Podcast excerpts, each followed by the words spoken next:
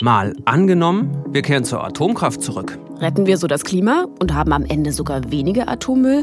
Und was ist mit den Protesten?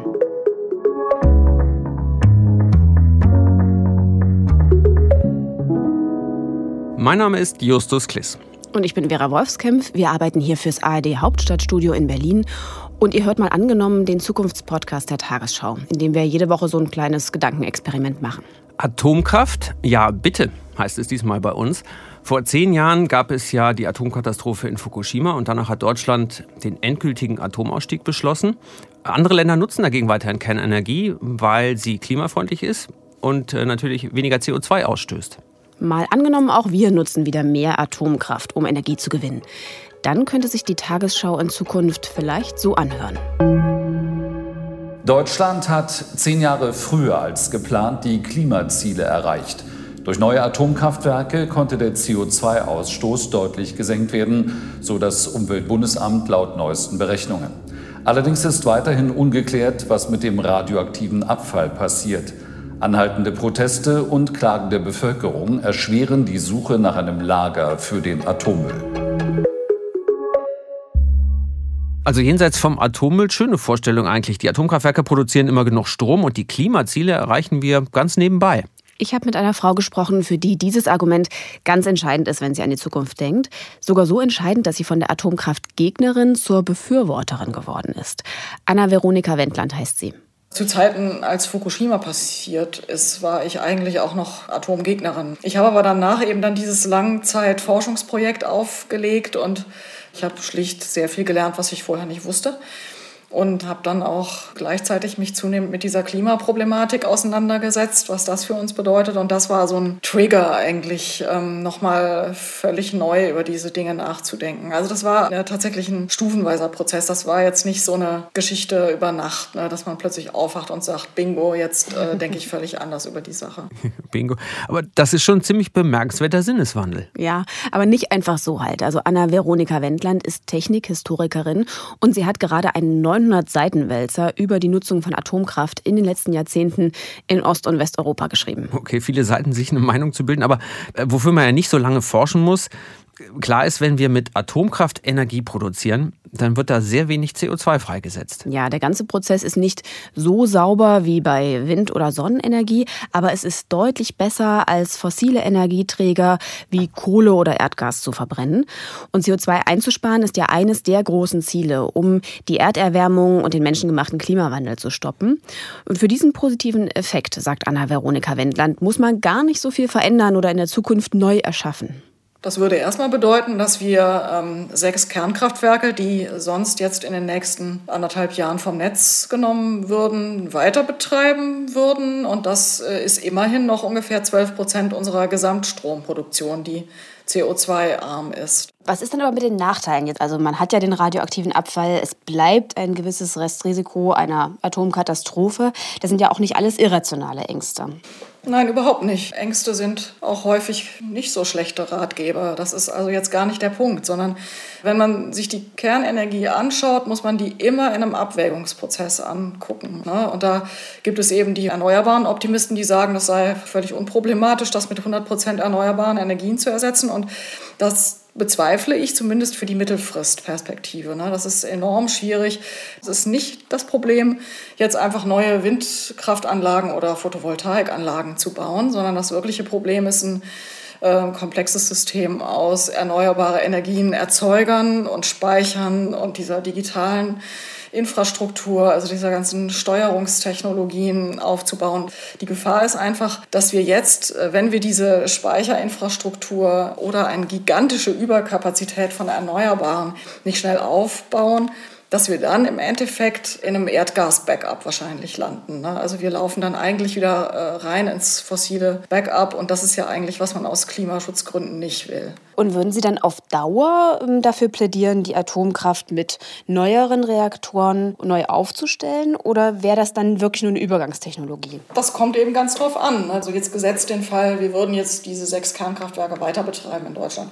Und wir sehen nach einer Übergangszeit, ja, diese äh, Speicherinfrastruktur und die Erneuerbaren sind auf einem guten Wege und das, das haut schon hin, 2038 dann auch aus der Kohle auszusteigen dann äh, spricht nichts dagegen, sich auch von der Kernenergie zu verabschieden. Ja? Aber das Problem ist, dass wir momentan, äh, ja leider eigentlich auch die, die letzten 20 Jahre hat Deutschland eigentlich, also drastisch gesprochen, mit dem Hintern eingerissen, was es vorne aufgebaut hat. Ne? Also es hat vorne Erneuerbare aufgebaut, das ist auch vorbildlich in der Welt gewesen. Es hat aber gleichzeitig seine Kernenergiekapazitäten abgebaut und damit also auch sich um einen Großteil seiner CO2-armen Stromversorgung gebracht und unterm Strich halt wenig gewonnen. Und das ist eben die Grundidee, ähm, es damit jetzt nicht so auf den Atomausstieg zu fokussieren, sondern vor allen Dingen auf die Klimazielerreichung zu fokussieren. Und das würde eben bedeuten, dass man in der Übergangszeit die Kernenergie noch akzeptiert. Wenn die ersetzbar wird, dann kann man sie auch verabschieden sollte sich herausstellen, dass das aus welchen Gründen auch immer, jetzt aus ökonomischen oder Akzeptanzgründen oder anderen, mit dieser 100% erneuerbare Energieninfrastruktur nicht zu erfüllen ist, dann muss man tatsächlich auch wieder über neue Kerntechnik nachdenken. Aber ich glaube, das wäre dann tatsächlich sehr weit in die Zukunft gedacht. Ich würde für Pragmatik plädieren. Also pragmatisch aus Ihrer Sicht wäre, wenn wir die sechs Atomkraftwerke weiterlaufen lassen, statt wie geplant abzuschalten. Mhm. Aber sag mal, Vera, was würden wir denn da an CO2 einsparen? Anna-Veronika Wendland rechnet vor, dass wir mit der Atomkraft ein Zehntel weniger CO2 ausstoßen würden, gerechnet auf den gesamten Ausstoß 2023. Andere Rechnungen gehen so von 7% CO2-Ersparnis aus. Also jedenfalls ist das schon was. Aber deswegen denken ja auch andere Länder nicht daran, ähm, ihre Atomkraftwerke abzuschalten. Im Gegenteil, also Frankreich äh, modernisiert gerade seine Anlagen und in Großbritannien werden sogar neue gebaut. Eine Zukunft mit Atomkraft in anderen Ländern also auf jeden Fall. Aber CO2 einsparen mit Atomenergie, das müsste doch auch in unserem Szenario für Deutschland sehr attraktiv sein für Klimaschützer und Klimaschützerinnen. Das habe ich auch gedacht. Deswegen habe ich beim Öko-Institut nachgefragt, das auch die Bundesregierung berät. Und da arbeitet die Ingenieurin Charlotte Lorek. Naja, Atomkraft ist natürlich klimafreundlicher als Kohle und Gas, insofern als da keine Verbrennungsemissionen direkt auftreten. Wenn wir das uns mal vorstellen, dieses Szenario, dann hätten wir vielleicht so eine Mischung aus erneuerbaren Energien und unglaublich viel Atomenergie, deutlich mehr als wir jetzt im Strommix hätten. Das würde schon die Emissionen natürlich deutlich senken, das ist so. Das hieße aber, hm, wir müssten mehr Atomkraftwerke bauen in Deutschland. Genau, wir müssten deutlich mehr Atomkraftwerke bauen. Und wir haben jetzt ungefähr einen Anteil von 11, 12 Prozent Atomstrom an der gesamten Stromerzeugung in Deutschland. Und das Ziel für 2030 sind ja 65 Prozent erneuerbarer Strom im Strommix. Das heißt, es würden noch 35 Prozent übrig bleiben. Das heißt, wir müssten den Atomstromanteil an der Stromerzeugung ungefähr verdreifachen, um dann komplett CO2-frei zu sein was natürlich auch mit den entsprechenden Risiken einhergehen würde. Sie haben die Risiken angesprochen. Welche wären das Ihrer Meinung nach? Na, es gibt ganz viele Gründe, die gegen Atomenergie sprechen, die nichts mit Klimaschutz zu tun haben. Ich glaube, Atomenergie muss man wirklich aus anderen Gründen kritisch betrachten. Und man kann es so ein bisschen sortieren, vielleicht entlang der Brennstoffkette. Man kann sagen, es fängt schon beim Uranabbau an das sind gigantische Minen, in denen das Erz äh, ausgewaschen wird mit sehr, sehr großer Umweltverschmutzung, mit sehr großer Gesundheitsbelastung für die Leute, die da arbeiten. Wir haben damit in Deutschland auch in der Vergangenheit in der Wismut AG unsere Erfahrungen gemacht, wo wirklich Tausende von Menschen äh, gesundheitliche Schäden davongetragen haben. Es geht weiter mit dem Betrieb der Kernkraftwerke, der natürlich nie hundertprozentig sicher sein kann. Dann geht es weiter mit dem Atommüll. Auch da hätte man natürlich dauerhaft jedes Jahr einen Ausstoß an Müll aus den Kernkraftwerken, der untergebracht werden muss und der nicht jetzt einmal untergebracht werden muss und dann hört es auf, sondern der immer weiter fließen würde. Und bis heute gibt es kein sicheres Endlager auf der Erde. Und wir haben bei Atomenergie ja immer auch viertens die Frage der Proliferation und der militärischen Nutzung von Kernbrennstoffen. Wie schaffen wir denn das mit dem Klimaziel? Wie kriegen wir das denn hin? Technisch geht das. Man muss das System umbauen. Man kann auch Wind- und Sonnenstrom speichern. Wir werden chemische Speicher in Zukunft brauchen. Wir werden Wasserstoff und vielleicht auch Methan, aber jedenfalls in irgendeiner Weise synthetisches Gas brauchen, um auch in Dunkelflauten wieder zurück zu verstromen. Wir brauchen auf jeden Fall ein ausreichend ausgebautes Stromnetz und wir brauchen auch massiv Investitionen in erneuerbare Energien. Das ist flächenintensiv und das ist letztlich eine gesellschaftliche Frage. Möchte ich viel Strom verbrauchen als Gesellschaft, dann muss ich auch akzeptieren, dass die Windkraftanlagen näher an mein Haus drankommen. Oder schaffe ich es, den Stromverbrauch insgesamt so weit zu reduzieren, dass da eine gute Balance gefunden wird? Eigentlich müssen wir uns also für unsere Zukunft zuerst fragen, wie viel Strom wollen wir verbrauchen und dann die Frage, wo kommt der her? Mhm. Also zum Beispiel vom Windrad hinter meinem Haus her, aber da wissen wir ja immer, wenn neue Windräder aufgestellt werden, gibt es viele Proteste, mhm. gleich eine Bürgerbewegung. Das ist ja bei den Stromtrassen eigentlich auch das Gleiche. Und für unser Szenario müssen wir uns natürlich auch fragen, gäbe es gegen die Atomkraft wohl auch so viel Widerstand? Ja, dazu hören wir mehr nachher noch von einem Protestforscher. Aber erst sollten wir uns noch mit einem ganz handfesten Problem beschäftigen, das auch richtig viele Konflikte hervorruft. Wohin mit dem Atommüll? Denn wenn wir jetzt die Kraftwerke länger laufen lassen oder sogar neue bauen, dann wird dieses Problem ja sogar noch größer. Ja, vielleicht, aber auch nicht. Vielleicht wird es Vielleicht wird es kleiner. Mhm. Es gibt da tatsächlich auch eine Idee, die anders funktioniert als herkömmliche Atomkraftwerke. Hm, sehr visionär, aber das musst du erklären. Also am besten für Menschen, die nicht Chemie oder Kernphysik studiert haben. Keine Sorge, habe ich auch nicht, deswegen versuche ich es wirklich einfach zu machen. Aber wir fangen mal ganz vorne an. Ähm, Kernkraft, da entsteht ja Energie, weil Atome gespalten werden, unheimlich hohe Energie. Ja. So, dafür braucht man aber spaltbares radioaktives Material. Das setzt die Wärme frei, erhitzt das Wasser, das treibt eine Turbine an und dann macht die den Strom. Also das Prinzip ist eigentlich immer gleich bei Kernkraftwerken. Das ist soweit klar. Gut. Genau, jetzt die neue Technik, äh, die heißt Dual Fluid Reaktor. Also funktioniert mit zwei Flüssigkeiten. Genau. Du kennst die festen Brennstäbe mhm. und die werden jetzt ersetzt durch eine radioaktive Flüssigkeit. Und die andere Flüssigkeit ist flüssiges Blei. Mhm. Und das funktioniert so zusammen, dass man viel mehr verbrennen kann. Und am Ende haben wir dann weniger Atommüll. Also gehen wir jetzt noch weiter in eine Zukunft, in der nicht nur die alten Atomkraftwerke weiterlaufen, sondern ganz neue Reaktortypen gebaut werden. Genau. Und ich habe mit jemandem gesprochen, der hat das Patent für diesen neuen Reaktortyp mit angemeldet. Das ist Götz Ruprecht vom Institut für Festkörperkernphysik hier in Berlin. Und das Spannende an der Technik ist, dass man eben damit auch noch den alten Atommüll mitverbrennen kann. Also was man heute als Abfall hat, ist ja so ein, so ein Mix aus noch sehr gut verwertbaren und den nicht mehr energetisch verwertbaren Materialien. Und äh, die noch gut verwertbaren sind in der Überzahl, also 95 Prozent. Und äh, da wollen wir letztendlich ran. Genau diese Stoffe machen als Abfall genau das geologische Abfallproblem aus, dass sie eben hunderttausende Jahre gelagert werden müssen oder mehr oder weniger bewacht werden müssen. Und äh, das ist, denke ich, auch nicht wirklich machbar.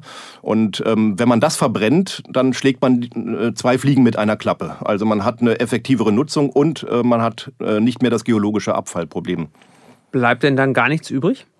Naja, nichts ist nie. Also natürlich, ähm, die Spaltprodukte bleiben übrig. Ähm, wenn alles verbrannt ist, vollständig, hat man exakt die gleiche Menge, aber eben in Form von hochradioaktiven Spaltprodukten. Aber hochradioaktiv heißt auch gleichzeitig, dass es schnell zerfällt. Also man hat dann einmal ein dickes Problem am Anfang, aber dafür nach kurzer Zeit, also in Anführungsstrichen kurz, nach ein paar hundert Jahren, dann eben kein Problem mehr. Und ähm, bei den ähm, anderen Stoffen, die man im Moment noch hat, äh, hat man das Problem, die strahlen eben nicht sehr stark, aber gerade stark genug, dass man lange darauf aufpassen muss. Und das Problem wird man damit los. Nochmal zum Vergleich vielleicht. Der heutige Atommüll, den müssen wir ja für eine Million Jahre sicher lagern. Und dieser neue Reaktor, der könnte zum einen einen Teil der Brennstäbe mitverwerten und zum anderen das, was da übrig bleibt, das müsste dann nur noch ein paar hundert Jahre eingelagert werden. Ja, so 300 Jahre, sagt äh, mhm. Ruprecht. Das Ding ist aber eben, der Atommüll strahlt am Anfang stärker als unser jetziger, mhm. weil das Material radioaktiver ist. Aber deswegen zerfällt es eben auch schneller aber noch radioaktiver. Das hieße natürlich auch noch gefährlicher. Also wir müssten eventuell mit viel mehr Risiken auskommen. Aber so oder so, diesen Reaktor gibt es ja noch gar nicht. Nee, den gibt es erstmal nur auf dem Papier und es ist auch noch kein Prototyp gebaut worden. Den zu bauen würde ungefähr zehn Jahre dauern und 10 Milliarden Euro kosten. Hm. Aber wenn es dann funktioniert, wäre die Technologie sicherer. Es könnte keine Kernschmelze geben.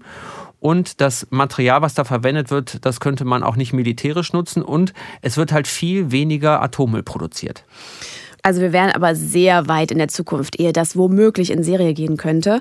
Und wahrscheinlich sind auch deshalb ziemlich viele skeptisch, was dieses schöne Versprechen angeht. Gerade die, die sich aktuell um den Atommüll kümmern müssen. Also in Deutschland wird ja gerade ein Endlager gesucht. Dafür gibt es eine Bundesgesellschaft für Endlagerung. Und Steffen Karnitz gehört da zur Geschäftsführung. Ich habe mit ihm darüber gesprochen, ob wir denn in unserer Zukunft mit Atomkraft dieses Müllproblem in den Griff kriegen würden. Ich glaube schon an Fortschritt und ich glaube auch an die Wissenschaft und ich glaube daran, dass Technologien sich weiterentwickeln können. Was ich nicht glaube, ist, dass es Technologien gibt, die alle radioaktiven Abfälle ungeschehen machen, wenn man so will, also verschwinden lassen. Das ist ein Versprechen, das ich nicht für realistisch halte. Neue Formen der Erzeugung von Energie aus Kernkraft würde immer dazu führen, dass weitere Abfälle produziert werden. Wir haben das Problem, dass wir viele Abfälle haben, die sich in Glasstrukturen befinden. Die könnten selbst in diesem theoretischen Gedanken Gedankenmodell, das im Moment diskutiert wird, nicht bestrahlt werden, um damit kurzlebiger gemacht zu werden. So oder so braucht es also ein Endlager für hochradioaktive Abfallstoffe. Und ob das nun 30.000 Kubikmeter hat oder 15.000 Kubikmeter, das macht dann für die geologische Sicherheit auch keinen Unterschied mehr. Und ich denke, man kann auch das eine tun, ohne das andere zu lassen. Wir gucken immer nach alternativen Entsorgungswegen. Gibt es bessere Entsorgungswege? Das sieht das Standortauswahlverfahren vor. Immer wieder Rücksprünge und Haltepunkte, zu denen wir uns vergewissern, dass nach aktuellem Stand von Wissenschaft und Technik die Entlagerung in tiefen geologischen Formationen immer noch der sicherste Weg ist. Das ist aktuell der Fall und deswegen müssen wir diesen Weg auch gehen, weil wir eine Verantwortung gegenüber nachfolgenden Generationen haben, dass sie sich eben nicht mehr darum kümmern müssen. Sie dürfen das, wenn sie zu der Überzeugung kommen, es gibt bessere Möglichkeiten, aber sie sollen es nicht müssen. Und deswegen ist der Weg, eben jetzt ein Endlager zu suchen, auch genau der richtige. Glauben Sie, diese Suche wäre schwieriger, wenn der Atomausstieg wieder aufgehoben würde? Ja, diese Suche würde deutlich schwieriger, weil alte Wunden aufgerissen würden und weil die Menschen vor allen Dingen nicht genau wissen, für wie viele Abfälle wir eigentlich ein Endlager suchen.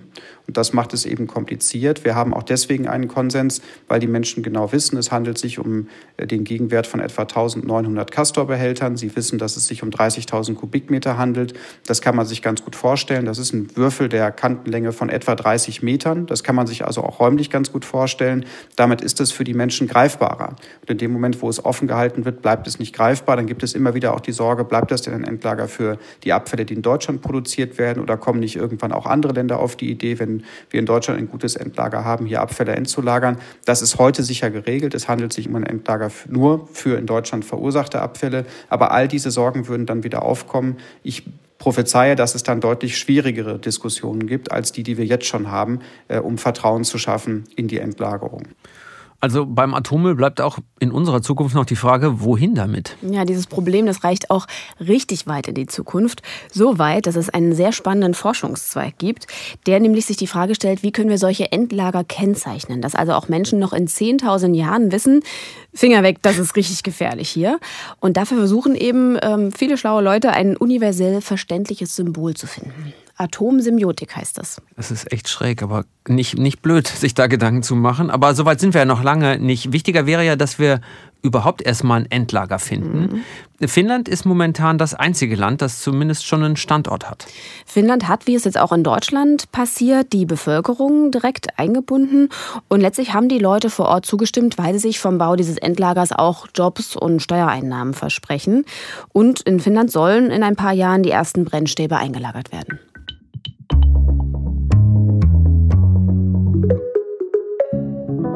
Also wenn ich jetzt in eine Zukunft mit Atomkraft schaue, dann habe ich natürlich auch sofort die Protestbilder von früher vor Augen. Also mhm. Leute, die sich anketten an Gleisen, viel Polizei. Gegen die, die Castor-Transporter. Genau, mhm. die Ostermärsche, die gegen Atomkraft sind. Das hat ja nachgelassen. Was wir jetzt aber sehen, sind die Fridays for Future Demonstrationen. Wie wären das in unserem Szenario? Ja, dafür muss man beachten, dass Deutschland so ein bisschen eine spezielle Ausgangslage hat. Also ich habe darüber mit einem Politikwissenschaftler an der Freien Universität Berlin gesprochen, Achim Brunnengräber, der arbeitet am Forschungszentrum für Umweltpolitik. Und der beschäftigt sich jetzt mit der Standortsuche für das Endlager und wie die deutsche Bevölkerung darauf reagiert.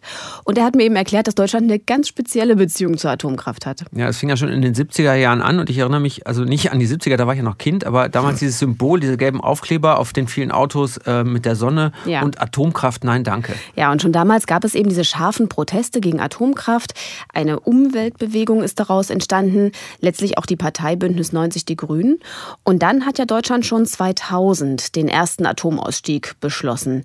Der wurde nochmal zurückgenommen, bis dann 2011 das äh, Atomunglück in Fukushima passiert ist. Und dann wurde der Atomausstieg endgültig noch einmal beschlossen. Also in Deutschland war das immer eine polarisierte Debatte, sagt Achim Brunnengräber. Und das müssen wir uns, glaube ich, immer vergegenwärtigen, dass wir hier eine spezielle Situation haben, von der Bewegung über die Parteiwerdung äh, bis zu den Ausstiegsbeschlüssen, immer wieder ein Kampf um die Atomenergie. Mhm. Und mal angenommen, die Politik würde jetzt zum Beispiel aus Klimagründen eine Rückkehr zur Atomkraft beschließen, der erneute Ausstieg vom Ausstieg. Was wäre dann in der Gesellschaft los, Ihrer Meinung nach? Ich sehe das als sehr, sehr unwahrscheinlich an, dass das stattfinden kann, vor dem Hintergrund der Entwicklung, wie sie sich in Deutschland vollzogen hat. In diesem Szenario, in dem Deutschland den Ausstiegsbeschluss wieder kassiert, würde eine Protestwelle durch Deutschland gehen. Also es gab schon in den 70er Jahren die Debatten über erneuerbaren Energien, aber bei weitem nicht technologisch natürlich so weit entwickelt wie heute. Damals war der Protest schon erheblich gegen die Atomkraft. Heute, wo es die Alternativen gibt, die risikoärmer sind, die billiger sind, wäre dieser Protest noch viel, viel deutlicher, als das vor 30, 40 Jahren der Fall war. Werden denn Proteste durch die heutige Klimaschutzbewegung verändert? Also was würde passieren mit diesem Konsens, der sich über Jahrzehnte dann entwickelt hat bis hin zum Atomausstieg? Es gibt jetzt eine neue Generation, die mit dem Thema nochmal anders umgehen, die andere energiepolitische Vorstellungen haben. Und da spielt schon auch hier und da, äh, das ist unsere Beobachtung, die Überlegung eine Rolle, ob denn nicht modulare Kleinreaktoren eine Alternative sein könnten und uns voranbringen könnten. Und das ist etwas, was äh, durchaus auch für jüngere Menschen attraktiv sein könnte, die diesen Atomkonflikt, diese Polarisierung in Deutschland gar nicht so kennen. Mich hat das ja verwundert, Vera, als die Fridays for Future Demo mal hier langgezogen ist am Hauptstadtstudio, mhm. da habe ich tatsächlich so Schilder gesehen mit äh, Atomkraft, ja bitte. Ja, also die laufen da mit. Das ist jetzt nicht das Offizielle, was Fridays for Future vertritt. Die sagen, Atomenergie ist keine Alternative. Aber es gibt Klimaschützer und Schützerinnen, die für Atomkraft sind. Sogar eine ganze Bewegung, die nennt sich die Ökomoderne. Da gehört auch die Anna-Veronika Wendland dazu, die wir vorhin gehört haben, die von der Atomkraftgegnerin mhm. zur Befürworterin geworden ist. Also die sind dafür, mit Atomkraft die Umwelt zu schützen. Ja, und das geht noch weiter. Die Ökomodernisten sind für neue Technologien, für intensives Wirtschaften. Also dass auch durch weniger Flächenverbrauch dann letztlich die Natur geschützt wird. Zum Beispiel ein kleines Atomkraftwerk lieber als eine große Fläche von Windrädern mhm. zu bauen. Auch um unseren hohen Standard zu halten, was ja den Energiebedarf angeht.